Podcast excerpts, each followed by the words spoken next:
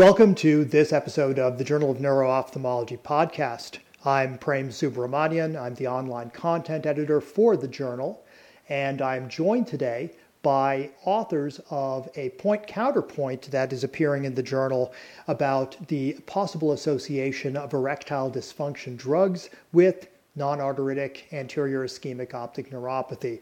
So I'm joined by the two authors, Dr. Michael Lee from the University of Minnesota and Dr. Michael Vafiadis from the University of Alabama in Birmingham. Thank you both for joining me today. Thank you, Prem. Thanks, Prem.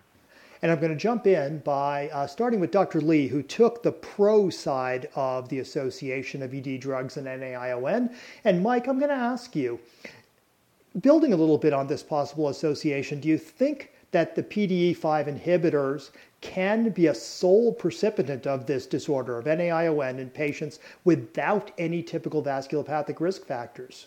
Well, as you know, the point counterpoint paradigm asks two experts to debate some type of controversial topic. And so I took the pro side and uh, although I was asked to argue that it does cause AION, it's my belief that Mike and I are largely on the same page, and it seems unlikely that the PDE5 inhibitors are the sole cause of ischemic optic neuropathy in someone without risk factors. So I think it's probably not really the case. And uh, Mike Vafiadis, can you think of a single agent that you think might induce typical NAION in patients? Or, or, is that, like Mike just said, is it not really possible because we kind of define the disease by the anatomy that the patient has and other risk factors? Well, if you think of the potential candidates, meds like amiodarone, interferon alpha, or PDE5, I think if you're going to pick any of those candidates, the PDE5 would be the best candidate because amiodarone and alpha interferon don't generally cause typical NAION, defined as you know acute unilateral painless optic neuropathy associated with disc edema and the disc at risk. But with the PDE5, I believe that it does predispose individuals to NAION if they already have a risk for NAION. In other words, if an individual has no vascular risk, I think it's unlikely that it would cause an NAION. So it sounds like you both agree a little bit that even if this drug is associated, you, you probably have something on top of it. Now, Mike Vafiadis, would you expect that in terms of how the PDE5 inhibitors work, that other commonly used agents other nitrates like nitroglycerin or isosorbide, because they act along the same nitric oxide pathway, might increase NAION risk as well. And if that's true, shouldn't we have seen an effect by now since so many patients take these drugs? Well, it's interesting because it's been um, proposed that the PDE5 utilizes a nitric oxide pathway, and it's it's actually a proposed mechanism, as you indicate, for NAION, but you know nitrates um, they've been around a long time. Actually, in 1600 they used them as food additives to you know color the bread, and you know amyl nitrate was around in 1857 and isosorbide in 1940, and there's been no link with nitrates and NAION, and that's a that's a long history of these drugs. So no, I don't I don't think there's any um, any link between between the nitric uh, nitric oxide pathway and, and, and NAION. I don't think that's the mechanism. What do you think, Mike Lee? You think we just haven't been asking patients because the use of these drugs is so common in patients with uh, vascular disease and vasculopathic risk factors? If we looked, we might find something? I think that's a great point. I mean, I, I certainly can't think that I look specifically for the nitroglycerin or isosorbide. And, and to be honest with you, we really don't know the exact pathophysiology of AION. So while some believe that it may be a hypotensive issue, this may not be universal. And so it's not clear that nitroglycerin, whether it's caused some type of hypotensive issue or not, that whether it would be along that pathophysiologic pathway. And so I, I, I think the bottom line is I don't know that we really know whether nitroglycerin and isosorbide do cause AION. So I guess we're just adding a little more controversy to the mix there.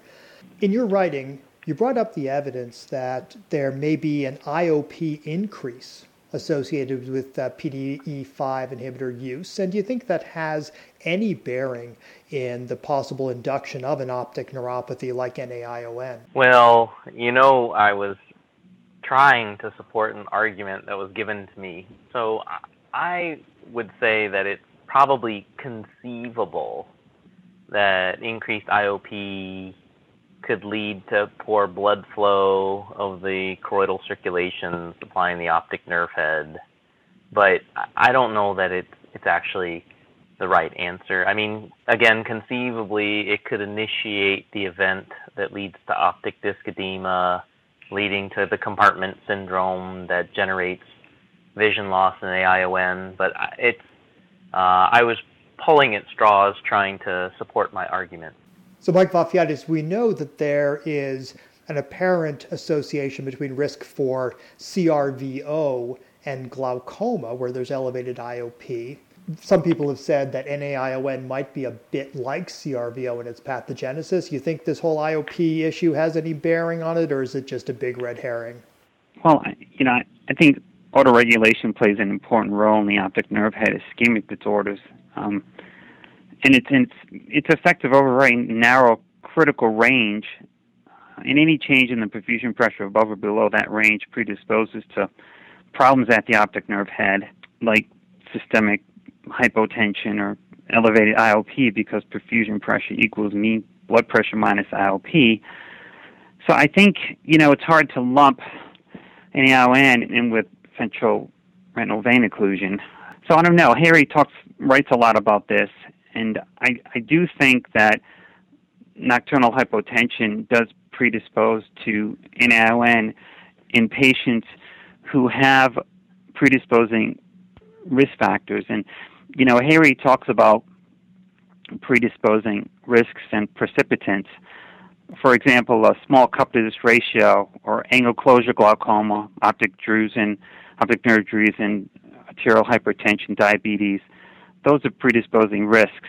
And then you pile on top of that precipitants like the nocturnal hypotension, and or if someone has um, an autoregulation problem of their heart, these kind of things I think predispose individuals who are at risk to develop NAION. I, I guess the challenge we all still face uh, that you guys have brought up is we don't know what's causing the condition, and so this statistical association potentially with the ED drugs is almost a confounder on top of it.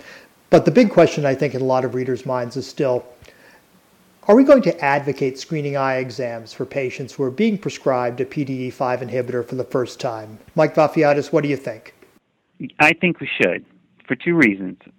First, um, to identify if a patient has a predisposing risk for NION, like a small cup to disc, or optic nerve or let's say undiagnosed diabetes or hypertension, and we can detect that on a dilated exam. Because don't forget, these people, these individuals or patients who are taking these medications, they probably have vascular risk or else they wouldn't be on the medication. So I think it's important to establish a good baseline examination and educate the patient and say, look, you know, these drugs could potentially cause a problem because we don't want patients – not knowing this, you know, and if they have a problem, to re-challenge because sometimes that's when they'll run into more of a problem. They'll have a little bit of dimness, and then they'll re-challenge, and then they'll get the NAION. So, yeah, I think it's important. Just like um, you know, I do a fair amount of um, see a fair amount of patients for Plaquenil. They, they're on Plaquenil, the drug Plaquenil. We get these baseline multifocal ERGs, and I kind of see it like that. You make some good points there, Mike. Uh, Mike Lee, Anything to add? Yeah, I I would take the opposite approach.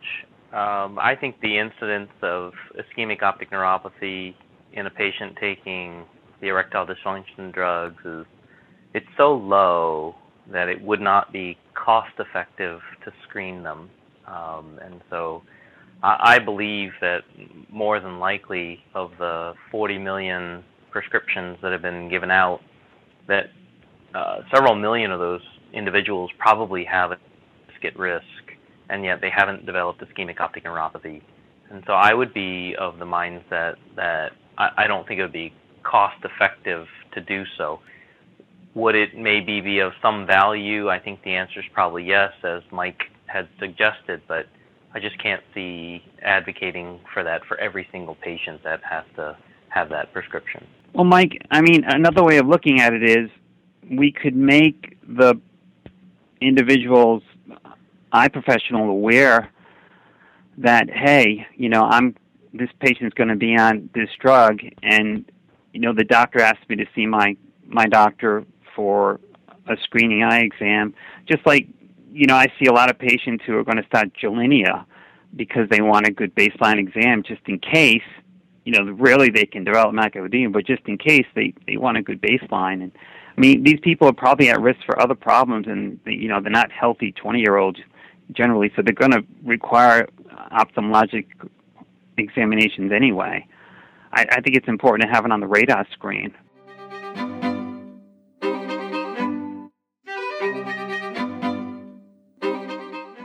I really appreciate you taking the time to talk with me today to give some additional details to our readers regarding your article on the ED drugs. I think there's still a lot of unanswered questions, and maybe with some more time, we might understand a little bit more about this disease and this drug. Thank you both.